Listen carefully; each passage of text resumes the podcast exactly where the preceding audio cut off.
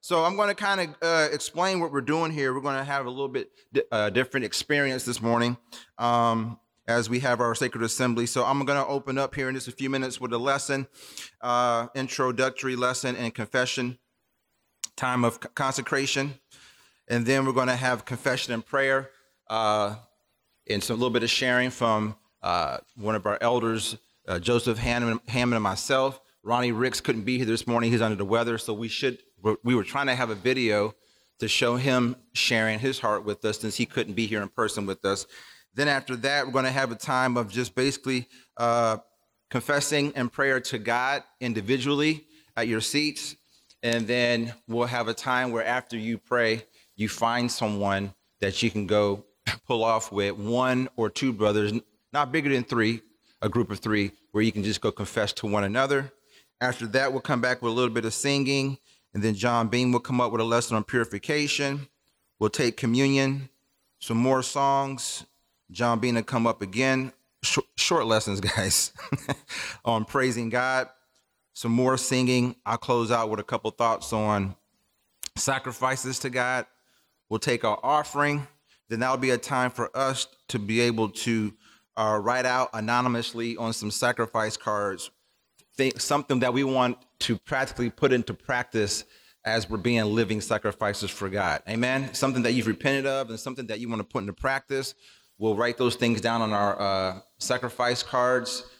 The ushers have pens that you can use. You write it out, turn them in to us so the elders and evangelists, as myself, can be praying for the things, uh, the needs of the church, and uh, we can kind of understand and know the condition of the flock here. Amen.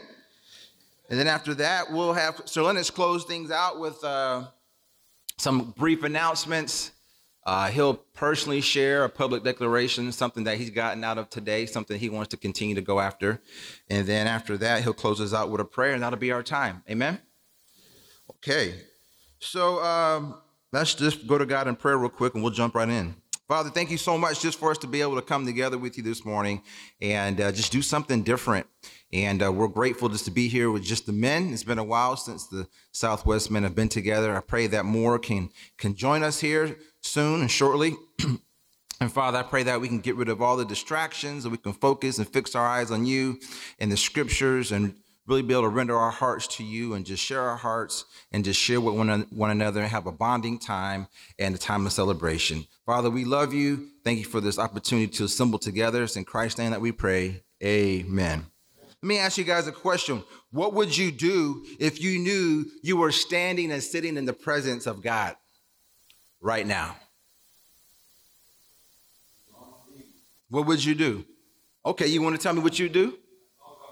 You bow down before him. Amen. That's actually good.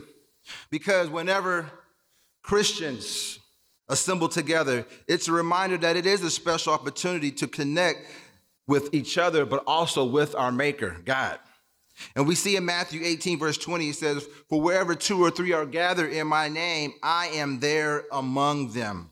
We also see in 1 Corinthians 5 4, it says, When we assemble, his spirit and the power of Jesus is present. God is among us. The Father is among us. The Son is among us. And his spirit dwells through us, is among us as well. You know, if you've seen John's vision of Christ in Revelation, verse 1, 9 through 18, it helps give, paint a picture. It gives a visual of the impact we could have this Sunday morning if we really thought we saw God, if we really thought we were in the presence and community with God. We see in verse 17, it says, uh, John says, He fell at his feet as though dead when he saw Jesus. Other responses that we see when people saw heavenly beings or saw God, it says, During the fall of Jericho, Joshua fell face down to the ground in reverence. Isaiah saw the Lord, says he cried out and he says, I am ruined. In Isaiah 6, Ezekiel saw a vision of God. He fell face down, and the angel had to help this brother get up. Daniel was frightened, fell prostrate before an angel in Daniel. And during the resurrection of Jesus in Matthew 28, which is very familiar with us, during the resurrection. It says the guards were so afraid of him, being Jesus, that they shook and became like dead men. What do you think provokes this type of behavior? This type of humility and awe before God? That reverential respect mixed with a healthy fear and wonder. Well, they understood God was real. They understood God was among them. Amen. They knew they were in the presence of God. You know, some of us might know God is here this morning, but do we really believe that his presence is real? See, you can know someone's in a room, but not make them feel like they're in a room. You can know someone's in a room, but walk and blow right by them. Are you with me on that? So, so I think you know scriptures that helps us realize that we're in his presence is Joshua 1 5. It says, No one will be able to stand against you all the days of your life.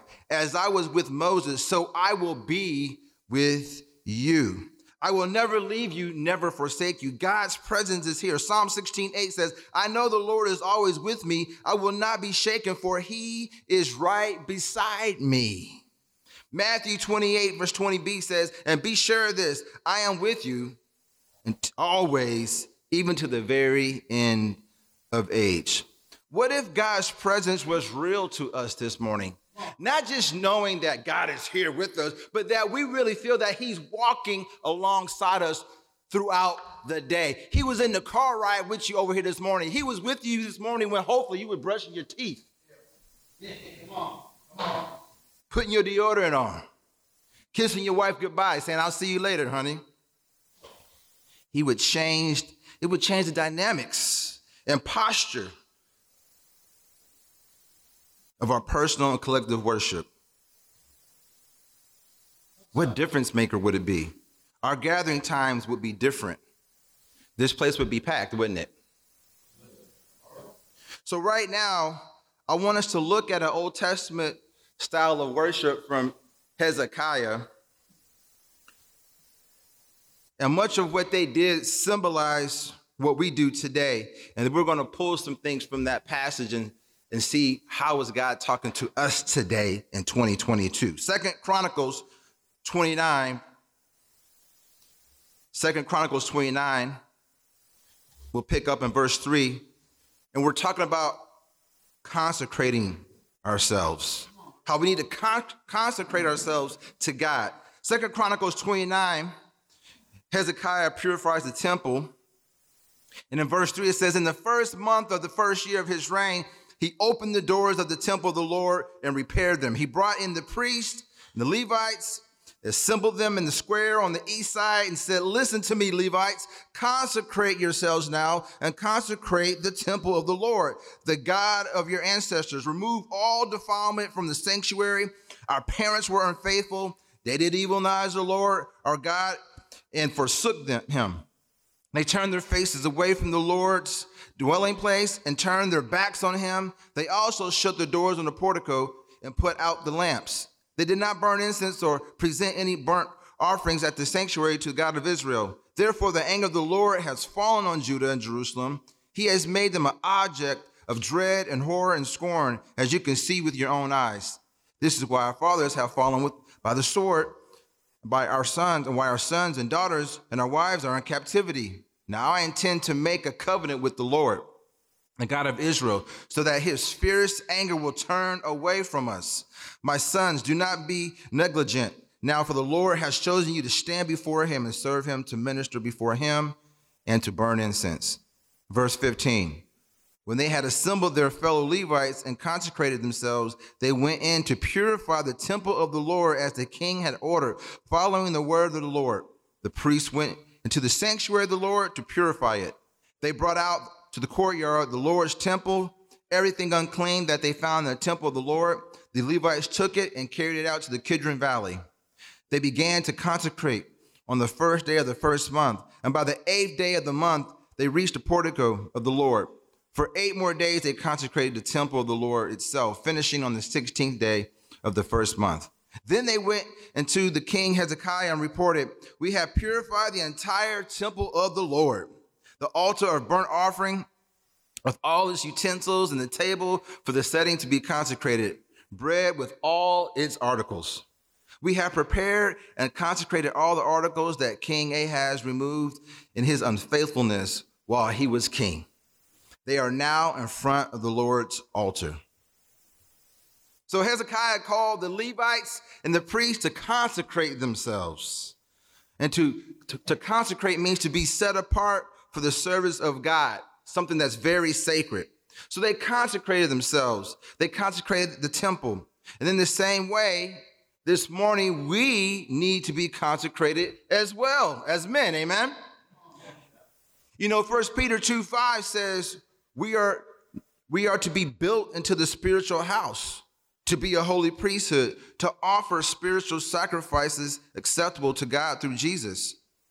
We even see in 1 Corinthians 3 verse 16 through 17 how we're supposed to imitate what they did in, in the old testament. It says do not do you not know that you're god's temple and that god's spiritual spirit dwells in you? For god's temple is holy and you are that temple that same temple they were cleansing in the old testament god is saying you are that temple today your body is that temple you are a spiritual temple and we've got to be able to cleanse the inside of our temple just like they did the physical temple in the Old Testament. How did they do that?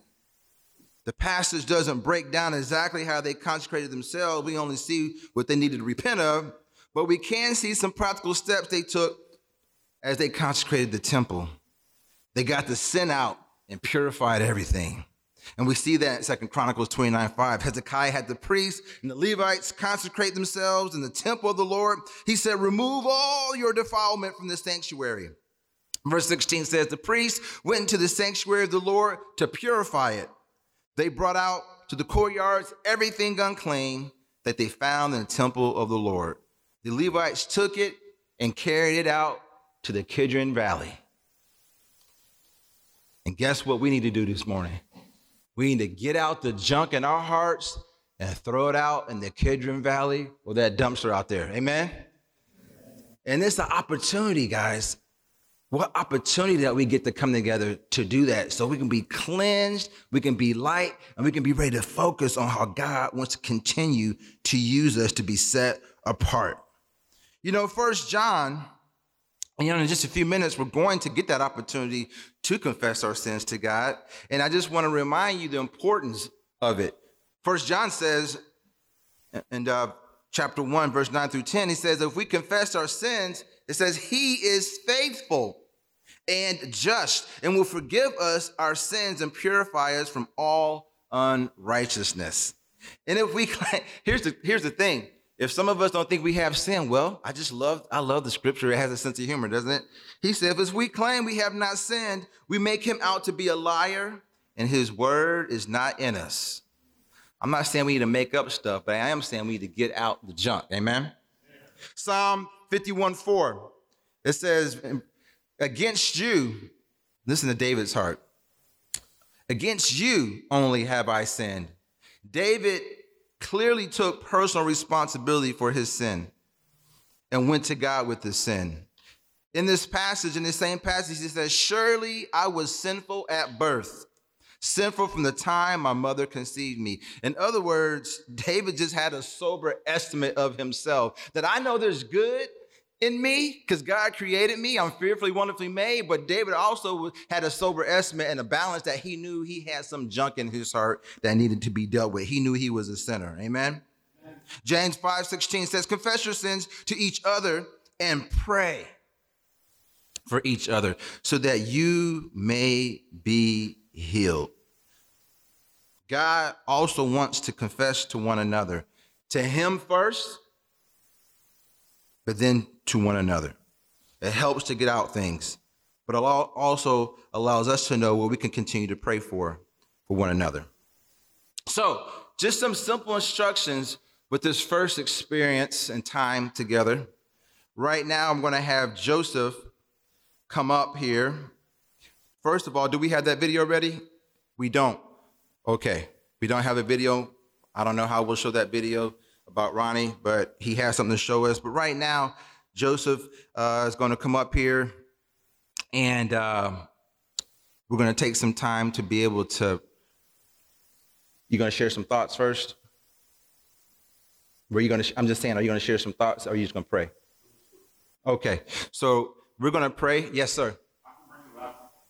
You can bring the laptop up here. Okay, so after we pray, after we pray, we're going to uh, see the video of Ronnie sharing some thoughts with us, and then we're going to turn things over and allow you guys to take some times, whatever posture that you want to take. You can be on your knees, you can raise holy hands, you can lay prostrate on the floor, on your tummy, and pray to God face down. I know that sounds silly, but this is these are different spiritual practices that people have done. Whatever you want to do to make sure you just had that time to pray and confess to God. After you do that, we want you to find one, at least one, or two brothers. We really don't want the group bigger than that, where you can confess to each other. And just listen and be there for each other. You can ask questions, but it's, just a time for us to just cleanse our hearts. Amen? All right. And then after we do that, once I feel like the Spirit has given us some time to do that, we'll pull back together and then we'll continue with some singing and we'll continue to move into the next section where John Bean will be doing some sharing. But right now, uh, I want to be able to, uh, I think I'll share first. I'll pray first. That sound good? And you can come up right after I pray. You guys are amazing. You're so obedient. I told everybody come in and everybody did. I love that because I know how hard it is when we love to fellowship to stop. So, welcome everyone. Welcome, ladies. Um, today is a very special day for us. We are going to have what we are calling our sacred assembly. For those of you who've been with us for the last five weeks, we have been talking and praying and studying about a vision for the future of our congregation, both as individuals and as a group, of what God wants to do in our ministry and how we can really commit ourselves to God and allow Him to work through us. And through all these five weeks, um, the last two weeks, we've been very focused on some quiet times and really looking at the sacred assemblies in the Bible and how the people of God would find ways to commit themselves to God individually and as a group to have a fresh start in repentance. So today, that is what we are doing. We wanted everybody to be able to participate. So that is why our men were here earlier, our men, the men in the ministry were here earlier in the day, and we get to do this as women. So just in case you're visiting, note, we're not the only ones in the church doing this, but the whole region is really focusing today. We're going to model the service after the sacred assembly that King Hezekiah did in Second Corinthians, uh, Second Chronicles, rather. So we will go through those scriptures. Service may not look exactly like it usually does, because we are trying to really do something special. Um, we're going to read in Acts chapter three, verses 17 through 20. It says, Now, brothers or sisters, I know that you acted in ignorance, as did your leaders. But this is how God fulfilled what he had foretold through all the prophets, saying that his Christ would suffer. Repent then and turn to God so that your sins may be wiped out and that times of refreshing may come from the Lord and that he may send the Christ who has been appointed for you, even Jesus. That is what today is all about. Today is about times of refreshing, a fresh start for each of us and for us as a group. So, our hope and our prayer is that this will be a day that we can commit our hearts, our minds, our soul, and strength to God as a ministry and together. So, welcome. I'm glad you're here. I'm sure other people will be trickling in as time goes on, and let's pray for the service. God, thank you so much for your never ending mercy and grace. We are so grateful that you've given us the Bible. You've given us so many examples to show how you work through people, how you work through the world, how you work through the individual, and how you allow us many, many chances, God, that you want us to keep refocusing, recommitting, and having a fresh start. Thank you for giving us a way to have times of refreshing. Thank you for giving the examples that we can model, and thank you for your Holy Spirit that guides us to do what we need to do today. Father, I pray that this will be a time where we can self evaluate and have self reflection, each of us, God. Be able to examine our hearts before you and have a clear conscience as we walk out today, knowing that we have repented of anything that may need to be repented of. And God, we all know all of us have stuff that we may need to repent of um, because we know that without you, we're helpless, that you're our only hope for forgiveness, for peace, for joy, God, that you provide everything that we need. Thank you for giving us the opportunity to connect with you and, and to allow you to work through us, God. Please let your Holy Spirit move in every heart and every mind. Guide us as we speak and share. God, if there's something that's not necessary, let us forget it. Help us to speak the words that need to be spoken. Help our hearts to be focused and clear. Our minds and hearts be reverent and in awe of you today. We love you so much. And I pray this in Jesus' name. Amen. All right. Good morning, ladies. Uh, we have a small crowd. It's very different. Not having the guys here, but maybe this is what it's supposed to be because we don't have them. Um, let me grab my water.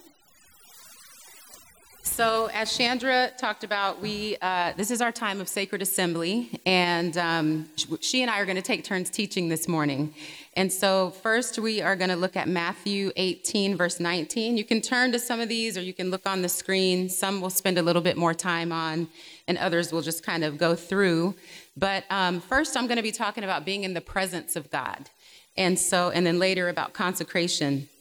And so when the Christians gathered um, in the scriptures, it was such a special time to meet with God.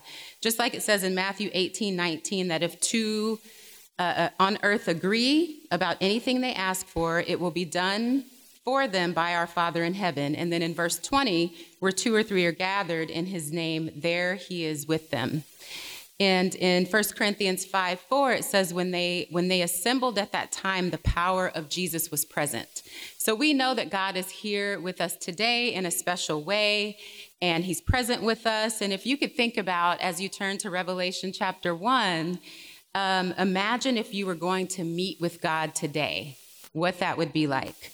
And I'm going to read um, Revelation 1, starting in verse 9, and we'll look at what happened when John encountered Jesus and he actually sees him with his own eyes.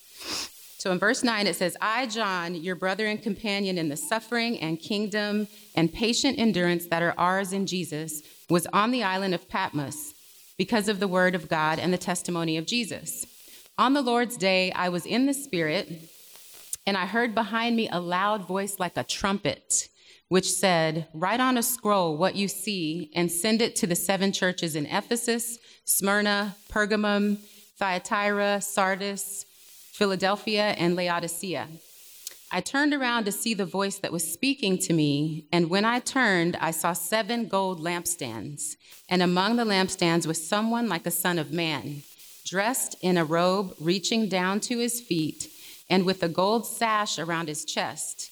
The hair on his head was white like wool, as white as snow, and his eyes were like blazing fire.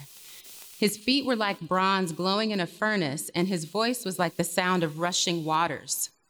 In his right hand, he held seven stars, and coming out of his mouth was a sharp, double edged sword. His face was like the sun shining in all its brilliance. When I saw him, I fell at his feet as though dead. Then he placed his right hand on me and said, Do not be afraid. I am the first and the last. I am the living one. I was dead, and now look, I am alive forever and ever. And I hold the keys of death and Hades. So, just a really intense um, picture. And I feel like if I was there, I just, I would do the same. I would, y'all would have to scrape me up off the floor. It would just be so, um, I would feel so unworthy and just awestruck and not have words. And, and that's exactly John's response. And it's a common response when, when people in the, in the Bible would meet either God or Jesus or some heavenly being. Um, I'll just go through a few of those times. Um, in Joshua 5:14, you can jot these down. I'm going to run through them. Where Joshua fell face down to the ground in reverence. Um, when he saw one of the heavenly beings. Isaiah saw the Lord and he said, Woe to me, this is Isaiah 6 5, I am a man of unclean lips. And I live among a people of unclean lips. And so he just was convicted in that same unworthy kind of feeling. Ezekiel fell face down, and an angel had to help him up. It's Ezekiel 128. Um, and then he was overwhelmed for a week. I think that also would be me. I just would be laid out somewhere for, for a whole week. Y'all have to call and check on me. But uh, Daniel was terrified and he fell prostrate before an angel in chapter 8, verse uh, 17. And then the guards, when they saw Jesus risen, they shook and became like dead men. Matthew 28, 4. So I feel like, like I said, I can relate to this. Even with thinking about this day today, I felt the weight of this sacred assembly, and I'm thinking, oh my gosh, what is God going to reveal to us? Um, I, I felt terrified some days, other days very excited and ready to be cleansed and renewed and all the things, but um, I could certainly relate to the fear and shock that these men experienced. And so what we see in their lives is that God was real, He was relevant, and He was just so powerful in their lives, in, in my life and in your life. Um, so we know God is here, but sometimes it's hard to imagine His presence being real to us. Um, so I want to talk about knowing God is present in our times of worship, as a group first, and then individually. Um, so, if you could see a God or a heavenly being, how would that change how we worship this morning? If you just consider these questions, would we stand more? Would we bow? Uh, would we sing or pray or think differently? I think a lot would change. We just, you know, looking at these men, I think a lot would change. Um, when I think about being aware in God's presence in my life over the past few years, um, I've really tried to be intentional in that, and I shared some of this at the women's service. I felt like I got so tired of keeping God in a box. You know, uh, in the morning, we call it our quiet time when we read and pray and we have our time with God. It's it's awesome, but I felt like I just was carrying this excessive guilt with me for years that either it, it, it wasn't good enough, it wasn't long enough uh, I didn't pray enough, you know, just something I wasn't measuring up. And so um, I started to think about the scripture that commands us to pray without ceasing and just to constantly be in prayer and to have that in the forefront of my mind. I thought about Psalm 46. I love that chapter in verse 1 that says, God is our ever present help in times of trouble. So he's, he's always there, always present. Um, I thought about the 900 plus times in scripture that I know about God desiring to know me and for me to know him. And so all these things just put me in a place and a space of understanding that my relationship with God is just that it's a relationship. You know, I can try to liken it to my sister, friend, you know, my husband, my kids. And it's not just a box to check off. Um, and so God is everywhere, He's in everything. And I really want to encourage us to take on that, my, that way of thinking that, um, you know, all of our life is being with God. It's just, we're on a continuum. It's constant communion with Him. And uh, think about Psalm 139, 7 through 9. Where can I go from your spirit? Where can I flee from your presence? If I go up to the heavens, you're there. If I make my bed in the depths, you're there. If I rise on the wings of dawn, if I settle on the far side of the sea, even there your hand will guide me, your right hand will hold me fast. So God is is with us, and we can. It takes time, it takes practice to have this mindset, but I, I believe we can get there. So, with that in mind, we're going to imitate today this Old Testament style of worship, and part of what they did is they consecrated themselves, which basically means to purify yourself, to set yourself apart, purify yourself. And so that is one of our main focuses today. Um, Second Chronicles, I'm going to read a lot of verses from Second Chronicles 29. So you can go ahead and turn to this one. We'll spend some good time here. I'm going to start reading 29 and verse 3 says he and it's talking about hezekiah did what did what was right in the eyes of the lord just as his father david had done In the first month of the first year of his reign, he opened the doors of the temple of the Lord and repaired them. He brought in the priests and the Levites, assembled them in the square on the east side, and said, Listen to me, Levites, consecrate yourselves now and consecrate the temples of the Lord, the God of your ancestors. Remove all defilement from the sanctuary. Our parents were unfaithful, they did what was evil in the eyes of, of the Lord, our God, and forsook him. They turned their faces away from the Lord's dwelling and turned their backs on him. They also shut the doors of the portico and put out the lamps. They did not burn incense or present any burnt offerings at the sanctuary to the God of Israel. Therefore, the anger of the Lord has fallen on Judah and Jerusalem. He, made, he had made them an object of dread and horror and scorn, as you can see with your own eyes. This is why our fathers have fallen by the sword and why our sons and daughters and our wives are in captivity. Now I intend to make a covenant with the Lord, the God of Israel, so that his fierce anger will turn away from us. My sons, do not be negligent now, for the Lord has chosen you to stand before him and serve him, to minister before him and to burn incense. When they uh, jump down to 15, when they had assembled their fellow Levites and consecrated themselves, they went in to purify the temple of the Lord as the king had ordered, following the word of the Lord.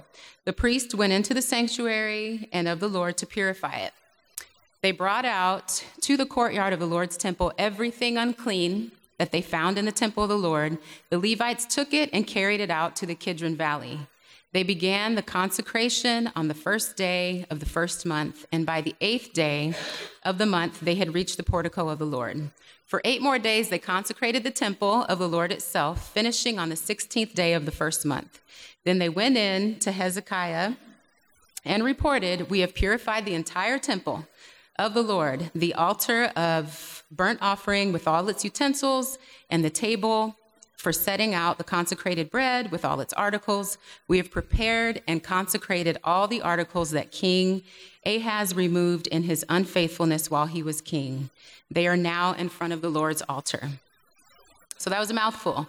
But we see that Hezekiah and the Levites, he called the Levites and the priests to consecrate themselves. Again, that's a call for us this morning. Um, and so they, they did two things. They consecrated the themselves and the temple. So bear with me while I'm in the Old Testament, okay? I know it's it's not very exciting, but but at the same time, it is exciting. Um, so as as we focus on this this morning, purifying ourselves in First Peter chapter two, it tells us that as Christians, we are a holy and a royal priesthood by God. Uh, it's an honor. It's amazing that God calls us this um, and again, holy meaning to be set apart. God calls us to offer spiritual sacrifices in that whole chapter uh, two that are acceptable to Him. So it matters how we present our sacrifice. And in order to do that, we need to be like the Levites and we have to rid ourselves of the sin in our lives and address our sinful desires. Uh, so, not perfection, of course, but a cleansing.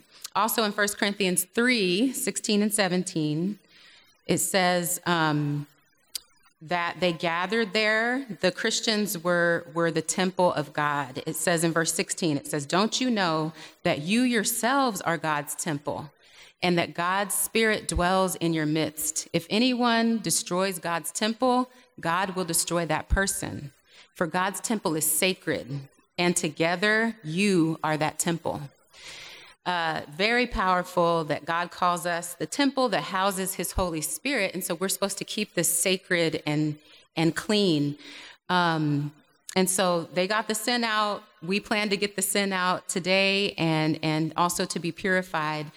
Um, in doing that, we're going to take a few minutes um, to confess, and we're going to do it together as a group, okay? And do it as a family. It's always refreshing, right? I don't I mean, I'm someone that kind of likes talking about my sin. I might be rare in that I tend to overshare, but um, but it, it is very refreshing to you know feel cleansed and free uh, from the burden of sin. And so, a few scriptures before we jump into confession. I just want to make sure our hearts and minds are ready. Um, 1 John 1 9, 1 9, I'm sure we all know this, for believers, if we confess our sins, he is faithful and just and will forgive us our sins and will purify us from all unrighteousness. So as we confess, we'll be purified, we'll be cleansed, we'll be forgiven. Um, and uh, so that's God's promise that as we confess, these things will happen. Psalm 51, verse 4, I love this verse about um, from David about, you know, after he sinned with Bathsheba. And he just has this focus that against you and you only, God, have I sinned and done what is evil in your sight. And so he, he knew he was confessing to God. And he was very in tune with how he hurt God and he wanted to be cleansed. And James 5:16 is the last one that tells us to confess our sins to one another. So confess to God and confess to one another. Um, it tells us that prayer, uh, pray for each other so that we can be healed and the prayer of the righteous is powerful and it's effective. So as we confess to each other, we will be receiving healing. Um, and it's not so that we can judge each other, so that we can talk about each other. Um, but I, you know, what we share, let it be handled with care and with love and, you know, privacy. Um, the brothers are going to exit during our confession, so we'll have, it's not going to be, some of us will come up and pray. I'll tell you about that in a minute. But most of us will just um, confess at our, at our seats. So, so after we confess, um, Chandra is going to come up and she's going to talk about purification. I may have lost my place in my notes. Um, but basically, to start this time off, we're going to have Sheila, and myself and Britta, and we're going to open up. We have these pillows here. We're going to we're going to do it on our knees if you're able to. If you're not able to, that's okay. There are some pillows. Are they along the back? Okay, here we got Yolanda in the back. If you need a pillow for your knees, please feel free to get that. Um, but we are going to open up and confess out loud, okay? And then if you guys can confess at your seat to God in prayer. Okay, so you can say it out loud, you can say it quietly, your prayer, um, but just confess whatever's on your heart and whatever's on your mind at that time. Um, and then we're gonna come back. I did lose my my notes that I was gonna explain this to you. So the second part of it is we are going to confess to each other. Okay, so you can find one person would be great. It's small enough in here that you can find one person. If you have to have a second person, that's fine. No more than three, please, because we just, for the sake of time, we tend to talk, you know, and really want to. I don't want to rush you guys. And so, um, so again, three of us will start in prayer. You guys will confess at your seats, on your knees if you're able. And then right after that, turn to someone and just confess to them, okay, in obedience to these scriptures. And then we'll have a song. The singers will come up right away and we'll end that time. And then the next person up will be Chandra. Have a seat. Turn your Bibles back to Second Chronicles 29. And so in Hezekiah's day, they purified the temple. They got all of the junk out of the temple. We have just gotten the junk out of the temple. And in Second Chronicles 29, the next thing they do in verse 20, the next morning says, Early the next morning, King Hezekiah gathered the city officials together and went up to the temple of the Lord. They brought seven bulls, seven rams, seven male lambs, and seven male goats as a sin offering for the kingdom, for the sanctuary, and for Judah. The king commanded the priests, the descendants of Aaron, to offer these on the altar of the Lord. So they slaughtered the bulls, and the priest took the blood and splashed it against the altar. Next, they slaughtered the rams and splashed their blood against the altar. Then they slaughtered the lambs and splashed their blood against the altar. The goats for the sin offering were brought before the king and the assembly, and they laid their hands on them. The priests then slaughtered the goats and presented their blood on the altar for a sin offering to atone for all of Israel because the king had ordered the burnt offering and the sin offering for all Israel. He stationed the Levites in the temple of the Lord with cymbals, harps, lyres, in the way prescribed by David and Gad the king's seer and Nathan the prophet. This was commanded by the Lord through his prophets. So the Levites stood ready with David's instruments and the priests with their trumpets. Hezekiah gave the order to sacrifice the burnt offering on the altar.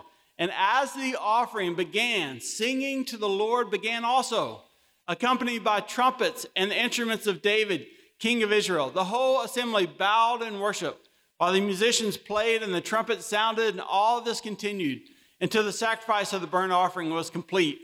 And so, after cleansing the temple, now they had a time of offering a sin offering and presenting this. And this was a bloody affair with animals and laying their hands on these animals and slaughtering them and splashing the blood against the altar.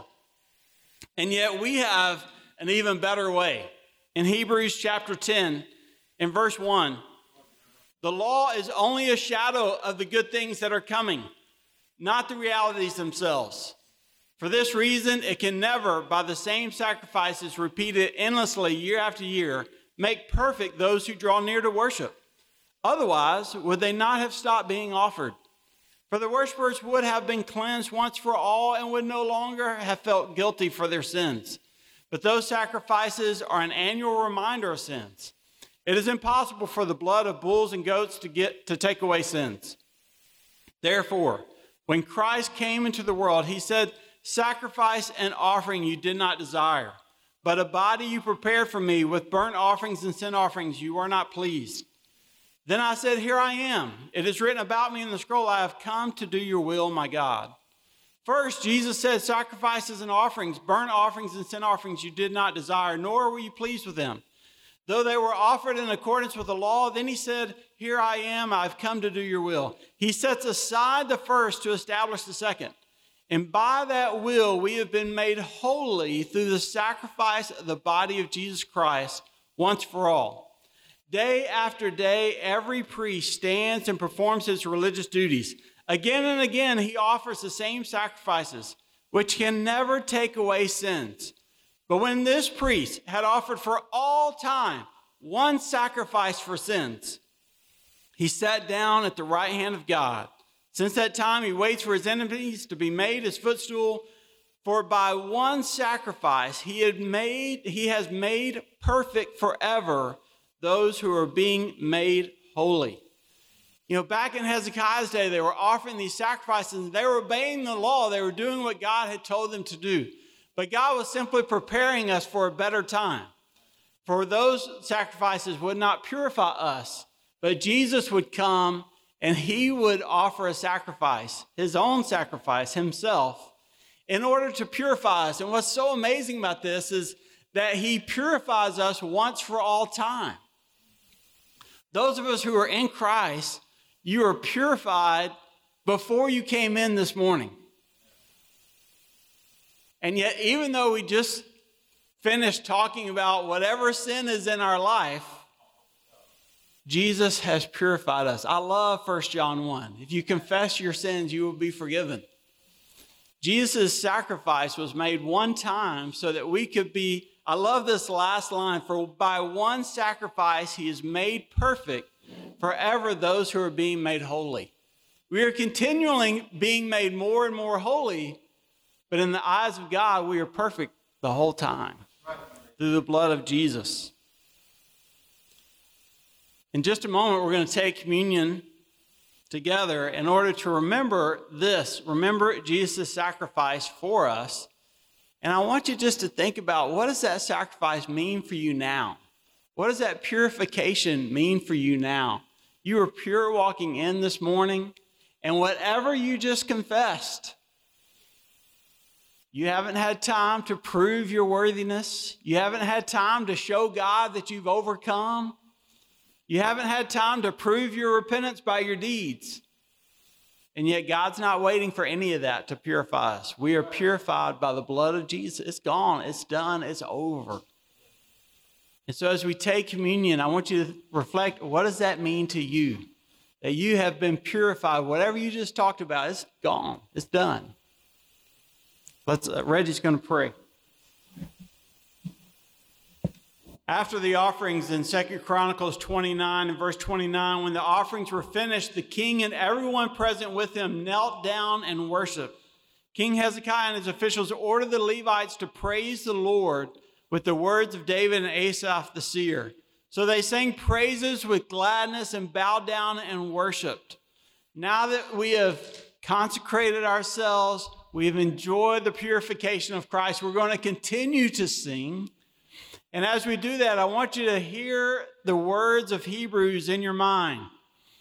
But you have come to Mount Zion, to the city of the living God, the heavenly Jerusalem, You have come to thousands upon thousands of angels in joyful assembly, to the church of the firstborn whose names are written in heaven.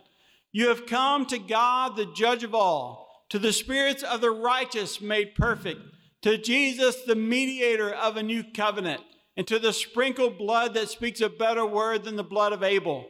Therefore, since we are receiving a kingdom that cannot be shaken, let us be thankful and so worship God acceptably with reverence and awe, for our God is a consuming fire. Let's stand and continue in song. Come on, you can be seated, brothers. We're coming in for a landing here a little bit here. We're going to now just talk about offering sacrifices to God. I want to pick back up in Second Chronicles uh, 29, verse 31 through 36. Then Hezekiah said, You have now dedicated yourselves to the Lord. Come and bring sacrifices and thank offerings to the temple of the Lord. So the assembly, that is us, brought sacrifices and thank offerings, and all whose hearts were willing brought burnt offerings. The number of burnt offerings the assembly brought was 70 bulls, 100 rams, and 200 male lambs, all of them for burnt offerings to the Lord. The animals consecrated as sacrifices amounted to 600 bulls and 3,000 sheep and goats. The priests, however, were too few to skin all the burnt offerings, so their relatives, the Levites, had to come in and help them out until the task was finished and until other priests had been consecrated, for the Levites had been more conscientious and consecrating themselves than the priests had been. There were burnt offerings in abundance, together with the fat of the fellowship offerings and the drink offerings that accompanied the burnt offerings. So the service of the temple of the Lord was reestablished. Hezekiah and all the people rejoiced at what God had brought about for his people because it was done so quickly. You know, earlier sacrifices were made by priests on behalf of people's behalf. Now Hezekiah called the people to sacrifice. And because Jesus was our sacrifice, we get the opportunity today to sacrifice for him. Amen.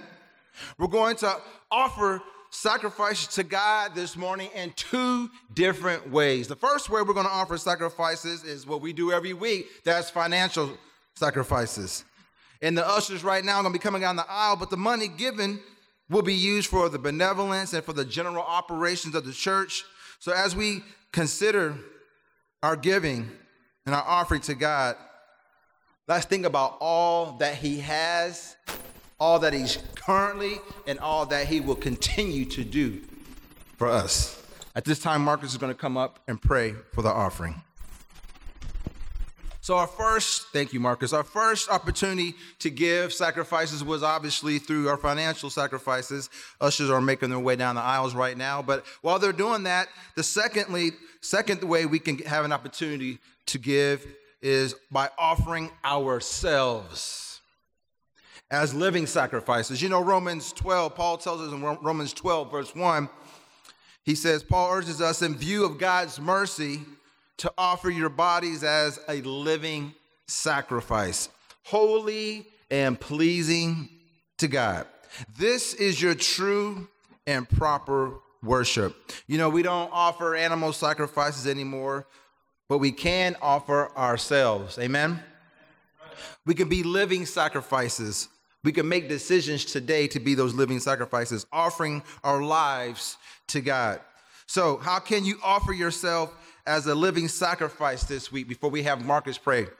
Well, I'm just going to kind of share a few ways you can offer yourself as a living sacrifice. Uh, you know, we've repented, but oftentimes we don't make decisions on how we're going to move forward, practically speaking. So maybe t- today is a time we can offer yourself as a living sacrifice to commit to a special time of prayer and personal Bible study. Maybe you've gotten away from that. Maybe you've just been, been trying to run on fumes the last couple years or the last few months. And maybe it's time to carve out that time, just like you have to set the clock to get up, to shower, grab your food and coffee, go to work. Maybe you got to set that time aside with God. Perhaps you got to decide on a day to fast so you can cleanse your heart and your mind on how you're going to work that plan. Maybe you take some time off from work this the next couple weeks where you just clear your mind, go to a park, go to a favorite spot where you can just write out some things. There's something to be said about writing things out and making public declarations, but write things out so you can see how God is working in your life. Maybe you can serve people. You know, you can do this for the sick, you can do this for the poor, but we can also serve somebody within our own fellowship. There's plenty of needs in our own fellowship where people just need a friend. People need, some people just moved here. Maybe there's somebody new that you don't know. You can just connect with them, go break bread with them, have them over for a meal, or meet them up somewhere publicly just to go have some coffee. Find someone to love, to just listen, to just encourage them. Maybe it's the time to have that neighbor over you haven't had. You've been saying for the last few years, I'm going to have my neighbors, I'm going to have my neighbors over. Well, maybe, maybe this is the time for you to actually go pull out your smartphones and mark down a time and say, get back to me in the next couple weeks when we can break some bread together and have you over for a game and a meal. Maybe if you're married, it's time to get back in a steady rhythm with your spouse and spending time with your spouse on those dates, date nights, where you cut everything off at eight or nine o'clock or whatever time it is you don't talk about work. You don't talk about finances. And you don't talk about kids. You just scheme and dream and say, if, you, if money wasn't an issue, where would you want to travel to? What would you do if time and space and money wasn't an issue? Maybe it's time to carve out that time with just you and your spouse to dream about the next 15, 20, 30 years where God's trying to take you and your family. Maybe it's time to get back to carving out that quality and quantity time with your children. Special daddy daughter time, special time to connect with your son, getting into their world, not having them run errands doing what you want to do, but getting into their world, doing things that they're excited about doing. Am, am I jogging your memory a little bit here, fellas? Maybe it's time for us to reevaluate our financial sacrifices. I remember one brother shared with me, brother, the fact that you asked me to share about contribution and you congratulated me two times the past few years of getting a raise, I realized the percentage I've been given for my, my weekly has been the same thing I've been given since I was a campus student. And I graduated from campus 10 years ago. Maybe it's time to reevaluate what you're giving to, to the Lord. Maybe it's time for you to give to God for special missions. Some of us haven't given to special missions in years. It's a hard issue. We know you got the money. God knows you got the goods. The, the money in your pocket says, and God, we trust. Do, do we really trust God like the elder was saying earlier? Well, Damon, the church gives plenty of money. What's that got to do with the 20, 30% that give? There's 70, 60, 70% of us that don't give. It's the same people that keep giving, that's giving and helping our contribution. But there's a good number of us that don't give. Yet we're living good in our panel homes. Living real good. Perhaps we need to reevaluate those areas. Decide now one way in how you could be a living sacrifice. When was the last time you even opened your mouth and invited someone to church? When was the last time we even sat in a Bible study with somebody? When is the last time we spoke to someone who hasn't been to church in months just to say, hey, bro, how's it going? Not threatening them, not judging them, but just drawing them out and loving them enough to see where they at and how you can help them get them where they're trying to go. Let's think about how we can be a living sacrifice. Second Chronicles 29 36 says, Hezekiah and all the people rejoiced at what God had brought about for his people because it was done so quickly. We, we can make some decisions pretty quick here. We're going to take a, a few minutes. The ushers have some sacrifice cards and they have pins, and I need those pins back for the ladies, okay? At 12:30. I know a lot of us like to put those pins in our coat pocket in our bag, and but I need those pins back. But we would like for you to use those sacrifice cards for you.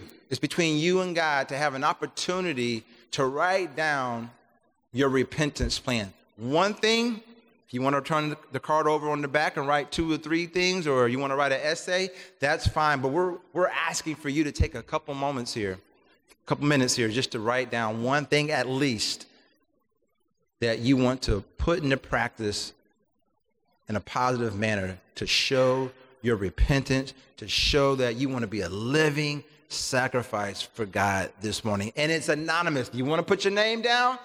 Feel free to do so. But if this helps you feel more safe to do it anonymously, where you can just truly give your heart, please do so. After you do that, the ushers will collect those. The elders and myself will use that as an opportunity to continue to pray so we can know how to shepherd and properly love and make sure we're walking alongside the Southwest region. Amen? Okay, you can turn to Romans 12 and verse 1. And we'll talk about the second way that we get to sacrifice, just like they did in Hezekiah's day, is just by offering our bodies. And uh, 12 verse 1 reads, Therefore I urge you, brothers and sisters, in view of God's mercy, to offer your bodies as a living sacrifice, holy and pleasing to God. This is your true and proper worship. And so uh, I just love this that our, our sacrifice is ongoing, it's relevant, it doesn't stop, it's never going to get old. We can sacrifice every day, all day, as, as long as we want, as many times as we want. And so just some things to think about as we as we leave our time today, how can we offer ourselves as living sacrifices this week? And so I want to give you a few ideas. Um, you know, pray about it, whatever's on your heart, you can come up with your own thing, but maybe you have a special time of prayer and Bible study uh, this week at a new location or just a new creative way that you're going to do it. I've shared before that I love praying by the lake by my house. There's something about water um, that's calming to me and it clear it just clears my mind and helps me to focus and be at peace. Um, you could do a nature walk. Uh, I've been thinking a lot more about just God's creation and taking in the little things on your walk and noticing um, His creation. Uh, a day to fast. I've had so much clarity that came from the Spirit when I fasted over the years, and it's it's unexplainable. I mean, I've seen prayers answered within like an hour or two just from fasting, honestly and it's not about what we can get, but there is there's something really um, amazing about fasting. Uh, you might serve somebody, take them food or clean or babysit. We had a sister in our Bible talk that she has two little kids and one with special needs, and so she was trying to find a way to serve. So she collected a bunch of toiletries and things, and she um, just was asking who needs this. So I told her about one of our sisters that's homebound um, over in Missouri City. So she just took her a little care basket and dropped it off, surprised her, and just was very encouraging. They got to fellowship and have a conversation. Um, so even calling someone, things like picking up the phone because we're always texting and emailing and social mediaing. And me and Grace, we like paper, we like phone calls. I actually do love texting, but um, but call somebody you know that might be on your heart and just have a conversation. Pray with them. Gratitude list. Uh, that's been really helpful. Simple as writing down five things you're grateful for. And you can do it every day do it every night, you could do it in the morning, um, but do it for a week straight and just see what that does for your heart. So, just some ways to be intentional and, and think about um, how we can offer our bodies as living sacrifices this week. Could be the poor, could be reaching out to people. Um, but we want to have the ushers uh, pass out some cards now, and we are going to actually make a decision here about how you're going to sacrifice this week. And so, again, in light of what Hezekiah did, we know we're asking in the moment, but um, but there's something about just you know being spiritually in tune. We're already have this momentum, so let's go ahead and write something down. It, you don't have to put your name on it. If you want to keep it, you can. If you want to turn it back in the leadership will pray over these things and, and pray for your sacrifice to come to fruition. And um, again, you don't have to write your name. If you choose to turn it in, we'll pray for you. And if not, then